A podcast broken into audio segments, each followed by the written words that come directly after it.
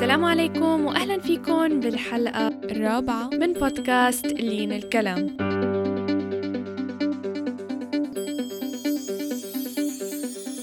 أنا لين القدماني مقدمة هاي البودكاست يلي منستضيف فيها ناس من مختلف المجالات لنتعرف عليهم ونتعلم من خبراتهم ونكتشف أسرار نجاحهم. ضيفنا لليوم دكتور فادي الحلبي. لا تنسوا تتابعونا على مواقع التواصل الاجتماعي وتستمعوا لآخر الحلقات عن طريق الساوند كلاود والآيتونز أو عن طريق الموقع لين الكلام دوت كوم. وهلأ لنبدأ بالحلقة. أهلا فيكم بحلقة جديدة من بودكاست لين الكلام. اليوم معنا ضيف مميز جدا دكتور فادي الحلبي. أهلا وسهلا فيك. يا حي الله، أهلا وسهلا فيكم. شكرا لك أختي. شكرا لوجودك معنا اليوم. دكتور فادي تخلى عن مهنة الطب وأسس منظمة مابس مالتي ايد بروجرامز اللي بتتضمن العديد من البرامج اللي بتدعم السوريين بلبنان. هي أكبر مؤسسة في لبنان بكادر سوري كامل، ومن وقت تأسيسها لهلأ البرنامج الصحي تبعها قدر يقدم المساعدة لأكثر من مئتين وثلاثين ألف شخص وللعديد من الإنجازات، وهلأ رح نتعرف عليها من خلال الحلقة اليوم. دكتور فادي، أنت تخليت عن مهنة الطب ودخلت بمجال التعليم وأسست منظمة مابس، فشو اللي دفعك للدخول بمجال التعليم وريادة الأعمال؟ تمام، الله يعطيكم العافية مرة تانية وشكرا لك كثير على الفرصة. شكرا لوجودك معنا. بي... الله يبارك فيكم. أنا والله حابب يعني أحكي بالموضوع بطريقة مش تخلي، وعفوا يعني بلش بالقصة أنه يعني مع كامل ال التقدير لكل الحكي الطيب انه انا البطل، لا مو مو المقاييس بهالطريقه. هي المقياس حقيقه انه الانسان دوما بيعيش فكره انه هل يا ترى يعني اختصاصه اللي عم بيعيشه يسد حاجه معينه، ولا انا بتخصصي اللي بطريقه ما دخلته يفترض اشتغل، ولا لا يعني الحياة أين مثل بيقولوا تضعني سأعمل. يعني هالثلاث ثلاثة تراكس قدامه الواحد ممكن شو يختار.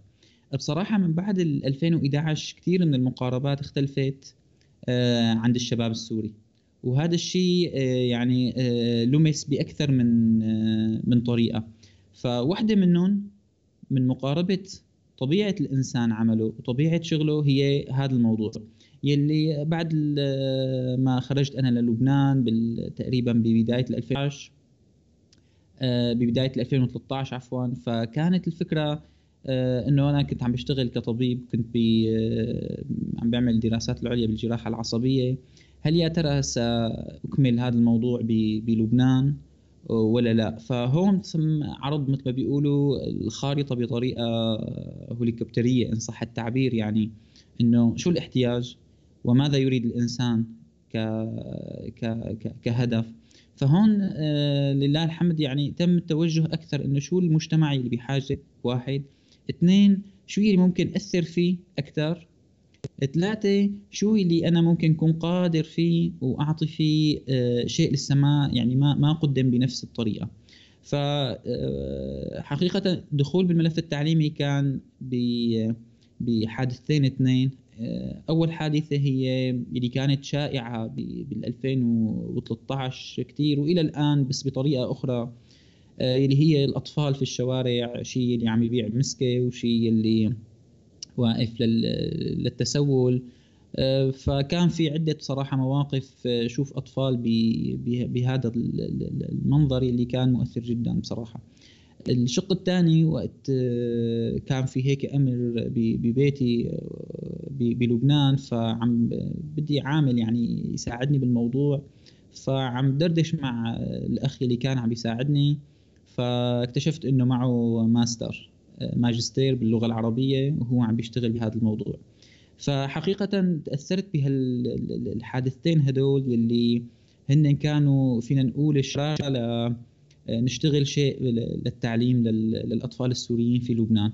وبلش سبحان الله العمل من منطق بعض الصفوف في البدايات بطريقة بمساعدة بعض الإخوة، يلي بعدين وقت ذقنا يعني حلاوة العمل بالتعليم وسد الاحتياج التعليمي ونظر بعدين للكوادر بطريقة كفاءات وكيف يمكن استثمارها. بلشت الرؤية يعني تتوسع وتاخذ منحى أكثر يعني تطبيقي وأكثر استراتيجي، لصار يلي بفضل الله تعالى اليوم نحن قائمين عليه، يلي مثل ما ذكرتي منظمة مابس هي منظمة مرخصة في لبنان ومرخصة في ألمانيا، وكوادرنا تقارب لل ثلاثمئة وعشرين الآن كادر كلاتهم سوريين، وهذا شيء نعتز فيه. ومشاريعنا يعني أغ... يعني اهتمامنا الأكبر هو بالملف التعليمي، وعملنا الطبي مثل ما أشرتي فيه أعداد مستفيدين، لأنه كانت المبادرة أيضا في إلها منحى طبي، لكن الآن وقت أخذت أنا التخلي عن الطب المهني بقي لي شق بالتعاطي مع الملف الطبي كإداري، لكن كمان في له طريقة تعاطي خاصة، يعني من حيث أنه يعني دوما هيك عبارة بحب كررها اللي هي كيفية تقديم الخدمات الإنسانية بأعلى نوعية، يلي هي عبارة ما بعرف أصحيتها من حيث المصطلحات كاملة، يعني ما يسمى برجوازية الإغاثة. إنه صح نحن اللي عانينا منه هون بشكل كتير كبير بمجتمع اللجوء، أغلب الخدمات الإنسانية تقدم بطريقة الكوبي بيست من مقاربات المنظمات الدولية لبعض أحوال النزوح واللجوء وال والأزمات في أفريقيا في أفغانستان. فللأسف يعني ما تمت مراعاة كثير من خصوصيات الشعب السوري يلي هو صاحب حضارة، مع احترامنا طبعا لكل الشعوب يعني كاملة، لكن كل مقاربة لها خصوصية سبحان الله. فكان ضروري وقت نفوت بأي ملف نقاربه من حيث الكواليتي، إنه قديش أنا عم أقدم نوعية عالية لإنسان يعني هو عزيز قوم كان، فكيف بدي أقدم له خدمة عالية جدا سواء من حيث الخدمات الصحية أو من حيث الخدمات التعليمية. فهي كانت مقاربات عامة بالتعاطي. وبعدين سبحان الله بلشت مثل ما أشرتي المابس هي برامج متعددة، فصار كل برنامج تخصصي بشيء ونحاول نحط له فيجن خاصة فيه وأهداف مرحلية خلال هال الحمد لله رب العالمين يعني هال هالأربع سنوات يلي يلي يلي قضيناهن هون بفضل الله تعالى، حتى يعني وصلنا إلى ما نحن عليه. وكلياته هذا بعد فضل الله سبحانه وتعالى لولا عمل الفريق، يعني وكلمة أيامها تذكر إنه هل فادي هو الأساس بهذا العمل ولا لا. دوما يعني أنا أعوذ بالله من كلمة أنا، يعني أكرر عبارة إنه لولا عمل الفريق لما نجح أي شيء. ربما يكون شخص مبادر أكثر من شخص، ربما شخص عنده قدرة قيادية أكثر من شخص، قدرة إدارية، لكن عمل الفريق هو الأساس دوما. أكيد أكيد. وأنت هلأ ذكرت أنه منظمة مابس مقسمة إلى أكثر من برنامج، ففي البرنامج الصحي، الإغاثي، التعليمي، والتعليم المستمر. فيك تحكي لنا باختصار عن أهداف كل برنامج وأهم إنجازاته؟ تمام. أنا أنا خليني أحكي الهدف العام أو الرؤية يلي لمنظمة مابس. رؤية مابس بكلمات قلائل هي معاً لمجتمع كريم. One family towards dignity. القاسم المشترك هي الكرامة، يلي هي حقيقة كرامة العزيز وليس كرامة يعني شخص أصله فاقد للكرامة، لا. فصار بالنسبة لنا عود على فكرة أنه نحن مبادرة إلنا شكل الآن اسمه منظمة، فأحد أهم أهدافنا كيفية قيادة ملفات إنسانية لتحقيق كرامة. فبالتالي هذا الموضوع حينعكس على الرؤية التفصيلية لكل برنامج. يعني برجع لأحكي مثلا على البرنامج الصحي، وقت نحاول نقدم الخدمات الصحية بأعلى كواليتي كرمال حفظ كرامة الإنسان، كرمال وقت نحن نضع الأستاذ السوري ونسعى أن يكون هو مؤثر في العملية التعليمية للاجئين السوريين، هذا من باب حفظ كرامة الإنسان السوري. من باب وقت نحن بنشتغل كمان بالتعليم المستمر، وقت على طول ينظر للاجئين السوريين بنظرة للأسف مو على طول فينا نقول في أغلب الأحيان يعني مشان ما عمم إنه نظرة دونية. حاولنا بهذا البرنامج تحقيق بعض الفرص من كسر طرق التعليم التقليدي للوصول لتعليم نوعي لنغير. وكان في تجربة يعني الله كرمنا فيها في نيسان الماضي اللي هي الهوب أوف سيريا تيم، وهلأ إن شاء الله عم نحضر لشيء أكبر منها، يعني كيفية تغيير طريقة تفكير سواء المجتمع الدولي وسواء حتى الهوست كوميونيتي هون تجاه اللاجئ السوري، إنه اللاجئ السوري ذو كرامة وقادر يحقق أي شيء. لذلك ضمن هالأطر هي كأهداف سواء صحية ولا ولا ولا تعليمية ولا إغاثية، لا شك لسنا كشخص فقط وسيط لإيصال المال بأمانة، اللي هذا إن شاء الله هو ثابت من الثوابت الموجودة عنا، لكن لسنا فقط وسترن يونيون أمين، لا هو هون يفترض الأدد فاليو بين المابس وكل المنظمات، لأنه المابس هي مبادرة ومبادرة مجتمعية تقوم على بعض الخدمات الإنسانية من أجل تحقيق هدف أسمى بتغيير المجتمع من خلال تحقيق الكرامة. فهي بشكل مختصر الرؤية الإجمالية والرؤية نوعا ما الاستراتيجية لكل برنامج. تمام. وشفنا من خلال فيديو كيزلوك يلي هي عبارة عن مبادرة سورية بطرابلس، الهدف منها أنه نعرف عن شخصيات سورية مبدعة بلبنان. تحدثت فيها أكثر عن التعليم المستمر وكيف بيختلف عن التعليم النمطي والتقليدي، فشو هو فيك تعرفنا فيك تعرف لنا التعليم المستمر وشو هي أهداف منظمة مابس بهذا المجال بشكل مفصل أكثر؟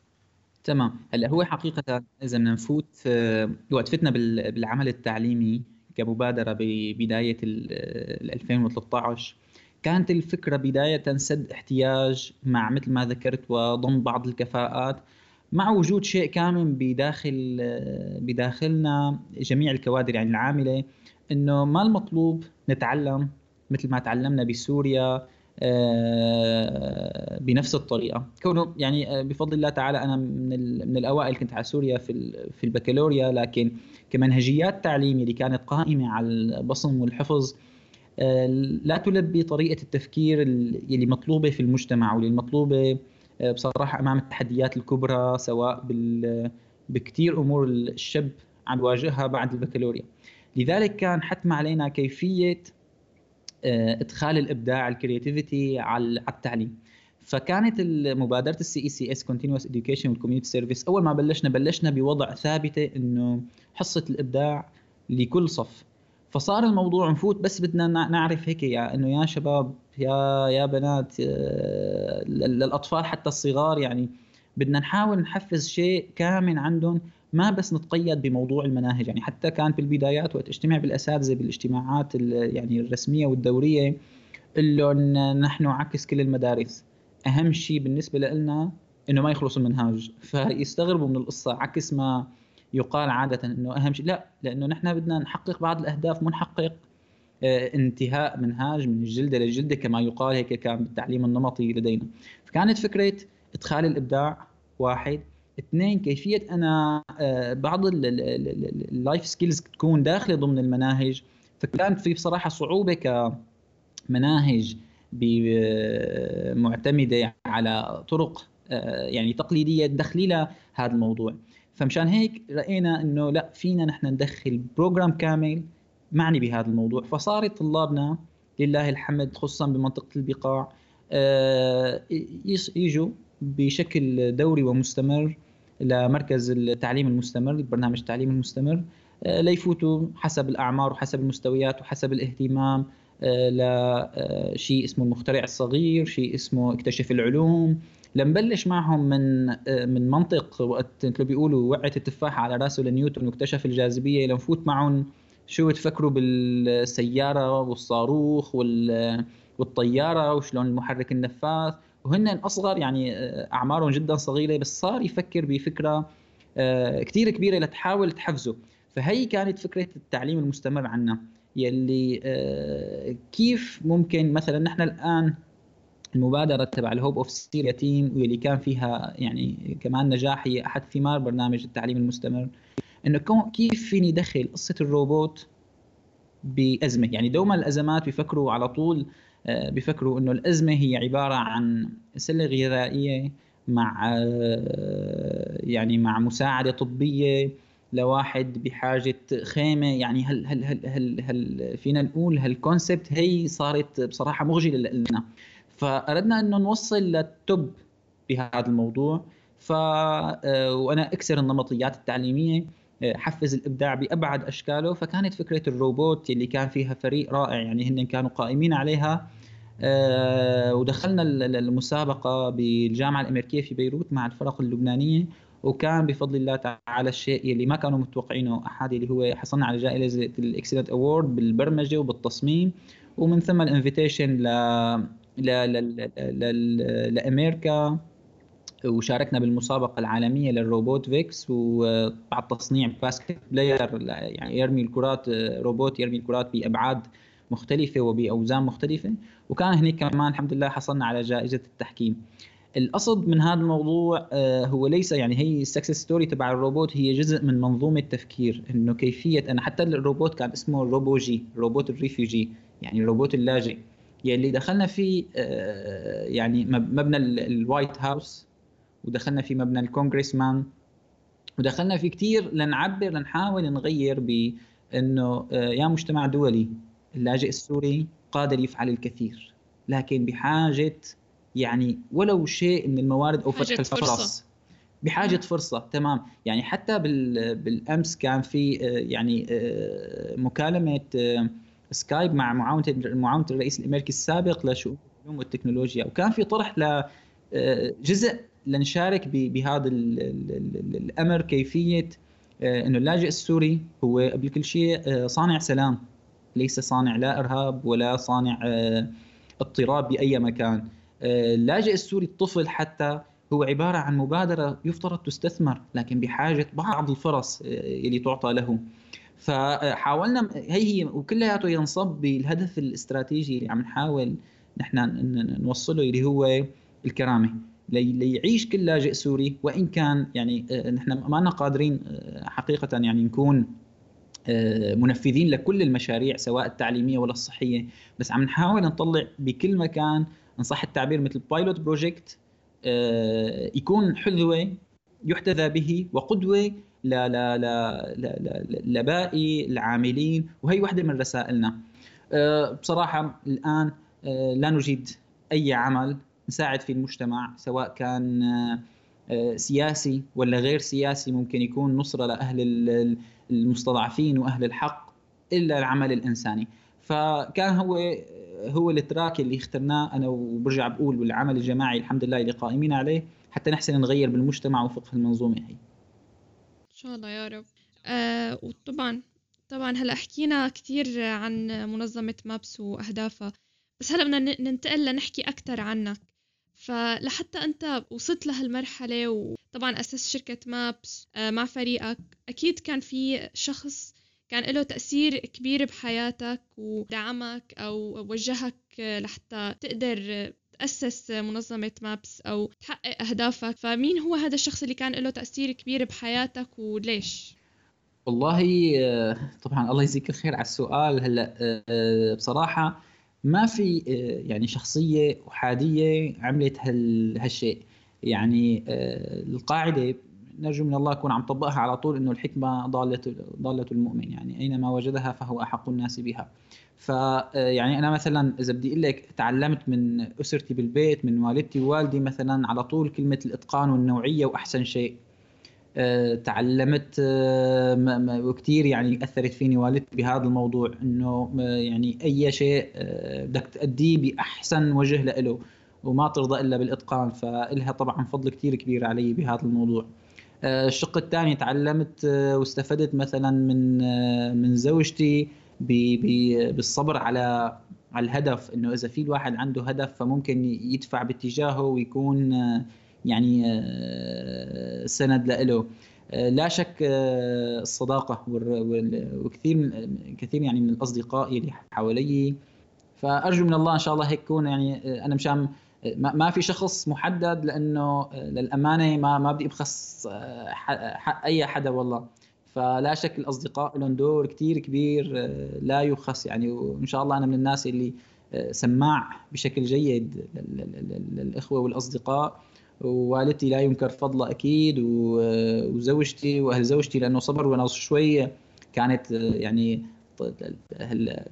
هالخطة اللي صارت اللي صارت عندي والتغيرات بناء على معطيات الحاجة هي ما على طول فيها فلكسبل بصراحة بالحياة الاجتماعية، اللي هي كتير صعبة إنه التغييرات، يعني مثل بيقولوا من من طبيب يعمل في مشفى وعيادة لشخص آخر تماماً. بي بي وكانت يعني أنا تزوجت وكنت ساعتني بالجامعة، كان عمري عشرين سنة، ف يعني زوجتي عاشت معي فترة الحياة الجامعية مقابل إنه في هدف كبير قدامنا بالعمل كطبيب، وبفضل الله تعالى يكون يعني العمل الطبي متفوق فيه. فبعد هالمقدمات هي فبيقولوا رجعنا عملنا يعني يعني فتلة، يعني في تقولي حد كتير للانتقال بعمل تاني، فهي بدها ليونة اجتماعية بصراحة مو سهلة يعني إنه الواحد يحصل عليها. فهي بشكل مختصر هيك، إذا ما بعرف وفيت يعني الموضوع حقه. لا تمام تمام. طيب، مع كل حل نقلة وبشكل عام الانتقال لعمل جديد، كيف قدرت تنظم وقتك؟ فيك تعطينا نموذج عن حياتك اليومية وكيف بتدير وقتك؟ آه والله مثل ما بيقولوا يعني آه بالعمل بده يتعلم الواحد شغلتين حتى يفتح مبادرة. هي المبادرة ايش بقول لك اسمها مبادرة، نحن ما لنا شركة مثل ما بيقولوا اتش بي ولا سامسونج، لأنه ما في مثل ما بيقولوا تاسكات محددة يومياً حتساويها، فبناءً على المتاح وفقاً للرؤية يومياً بتنفتح له الواحد تاسكات لا لا يدري بها. فهي القاعدة الاستراتيجية بتنظيم الوقت، لأنه عم تشتغلي بمبادرة. يعني ما في يعني أيام الواحد ينظم، أخي أنا سأعطي هذا البرنامج ثلاثين بالمئة وهذا أربعين بالمئة وهذا مثلاً البقية، وعم تشتغلي مبادرة أنت حاطة هدف وعم تركضي مشانه. أحياناً في صعوبات فبتمشي الموضوع بشكل يعني صعب حتى انت تحسني. اياما بتنفتح بعض ال بعض ال يعني النوافذ اللي الله بيسرها ولا ببعض مساعده الاخوه، فبيصير صار العمل يعني فينا نقول اكبر من اكبر من الحجم. فهون بيجي بقى يعني مثل ما بقول لك القاعده اللي الواحد بيشتغل عليها بالمبادرات، انه حجم المهمات على طول متوسع فما في تحديد. فبتجي فكرة الديليجيشن بقى، إنه شلون بدي أعطي أنا مهمات ونكبر بقى الفريق. هذا الموضوع بيعطي مقاربات تانية لتنظيم الوقت. فصار الموضوع أحياناً بصراحة في ضغط اجتماعي كتير بيصير، يعني إنه مثلاً أنا خلال آخر سنتين فيني أقول هلا يعني ال خمسة عشر وال ستة عشر كانت حياتي الاجتماعية يعني فينا نقول بالمعنى بصراحة بالقيمة المطلقة سيئة، لأنه كانت رؤيتي لبناتي جدا جدا قليلة. وصولي للبيت يوميا عشرة إحدى عشرة بالليل، يوميا يعني عندي ما يقارب ساعتين ونص سفر لبيروت هي على الأقل. فهذا الموضوع لازم أنزل لبيروت لبعض بعض الأمور الضرورية الإدارية ولازم تم بالبقاع لتنفيذ. فهذا الضغط حقيقة خلال خصوصا العامين الماضيين يعني هي مثل ما بيقولوا قبل امبارح عم بحسب كم كيلومتر ماشي خلال السنتين الماضيين بالسيارة، فطلعوا كتير كتار والله. يعني حسبت كم مرة أنه أنا بنزل على بيروت، تقريبا على الأقل خمس مرات بالأسبوع على الأقل، فكل نزلت كذا في مية كيلومتر، فعم نحسبها هيك يعني نحن هيك ورفقاتي. فكانت الفكرة بصراحة إنه ضغط الوقت كان جدا كبير. هلا لا شك كان على حسب ما ذكرت الموضوع الاجتماعي، لكن يعني وضوح الهدف بيقولوا بيكفر شوي عن التقصير، نرجو من الله يعني. فهي بشكل بشكل عام التقسيمة. أما تقسيم يومي صراحة صعب جدا يعني، لأنه يعني من امبارح مثل ما بيقولوا مثلا صح يعني بصراحة يعني آخر مرة آخر إيميل أرسل قبل ما أنام دقيقة، يلي هو كان يعني شي ساعة واحدة بالليل، فأول تشيكة بعد الإيميل كان وش الصبح يعني. فالموضوع بس يعني استمر طبعا. إن شاء الله كل العمل اللي عم تقوم فيه طبعا عم تشوف نتيجة عملك، و كتير ناس عم يستفادوا منه، فالله يجزيك الخير انت وفريقك و... ل... لانجازات ان شاء الله بالمستقبل اعلى واكبر. شاء الله نرجو من الله، نرجو من الله إن شاء الله هيك يكون هذا العمل. لا شك مناط الموضوع على الإخلاص هو رقم واحد والمصداقية. عسيرة الروحة على بيروت قلت بتقضي كتير وقت امبارحة I think لا من كم يوم كنت عم بسمع محاضرة فعم يحكوا إنه الشخص العادي بيقضي تقريبا ثلاث سنين من عمره بالسيارة. نعم. إذا بدك تضيف كل الوقت، فبالتالي يعني imagine إنه كل هالوقت يلي نحن عم نقضيه بالسيارة عم يروح من عمرنا. هون بتجي أهمية البودكاست والمحاضرات اللي لازم نحن نستفيد ونسمع ونتعلم بهالفترة بهالثلاث سنين اللي عم يروحوا من عمرنا. آه جميل جميل. الكل لازم يسمع هاي البودكاست. جميل جميل. استفاد من المعلومات. تمام تمام الله يجزيك الخير، رائع والله جميل جميل. فهلا رح ننتقل لفقرة الأسئلة السريعة. بهالفقرة رح أسألك أسئلة وبدنا أجوبة مختصرة وهي آخر فقرة بالبرنامج.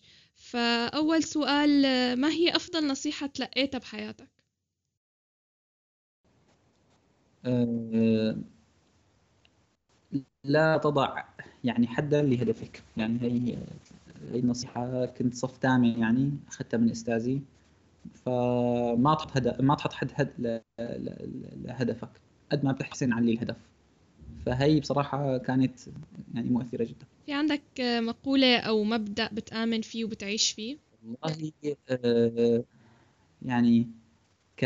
ك... ك... كمبدأ يعني إنه القيم هي اللي بتحكم المجتمعات، يعني يكون جزء من حقيقها وساهم كشخص ولا كعمل ولا كأي منظومة أنا مشارك فيها لنكون جزء، لأنه القيم هي اللي بتحكم حقيقة. يعني ربما فترة من الفترات تحكم منظومات سياسية ولا شبه ما يعني ذلك، لكن تبقى النهاية لقيادة مجتمعية.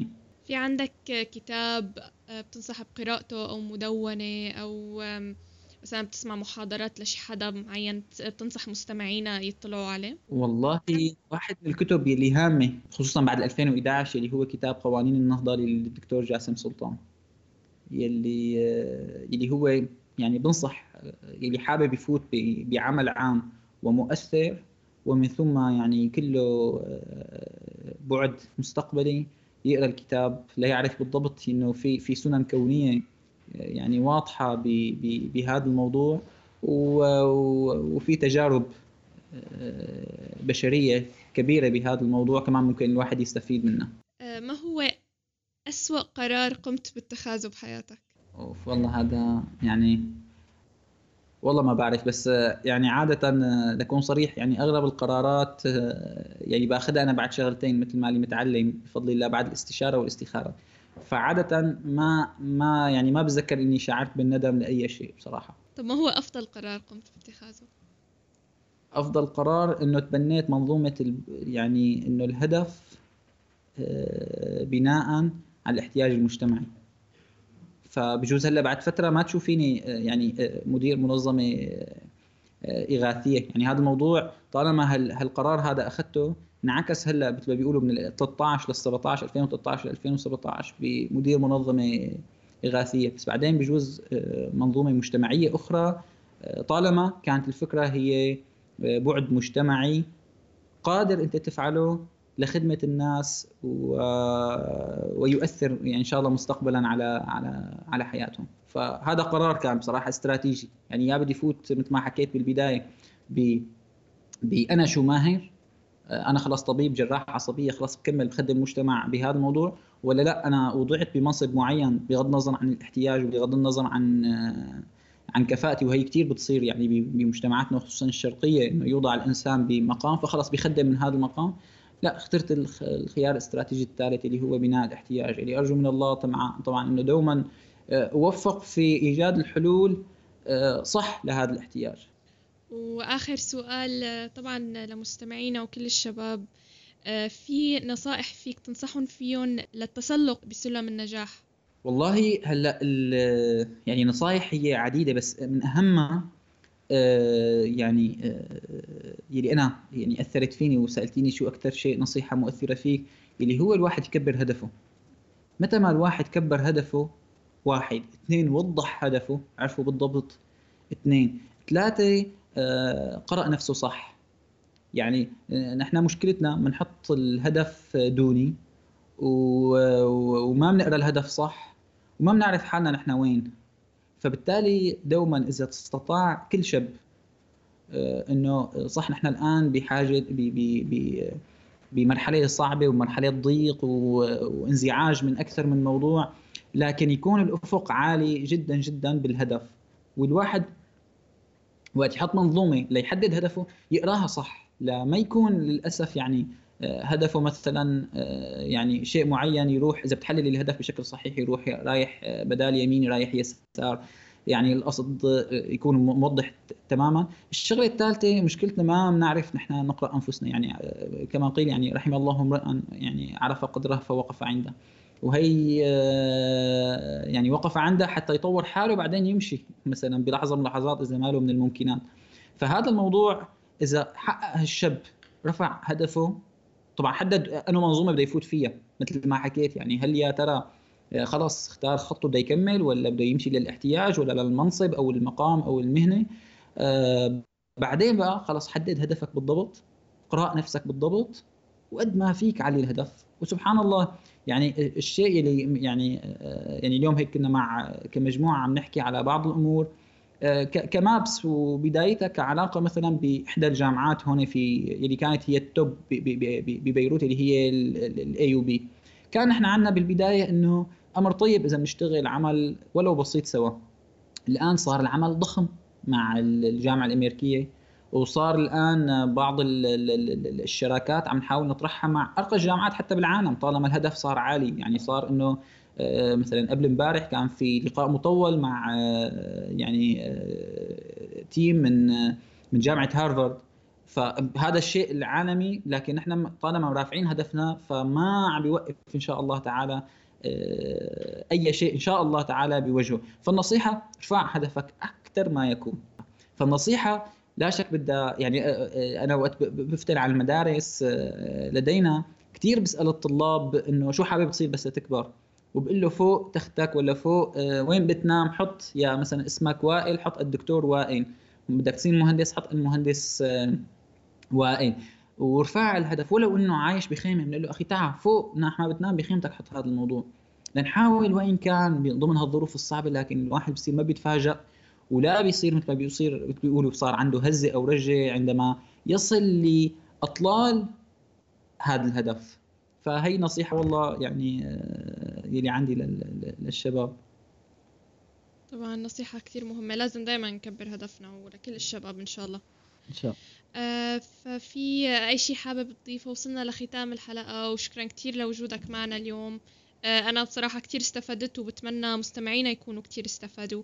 ففي أي شيء حابب تضيفه لمستمعينا ما قدرت تضيفه بالحلقة؟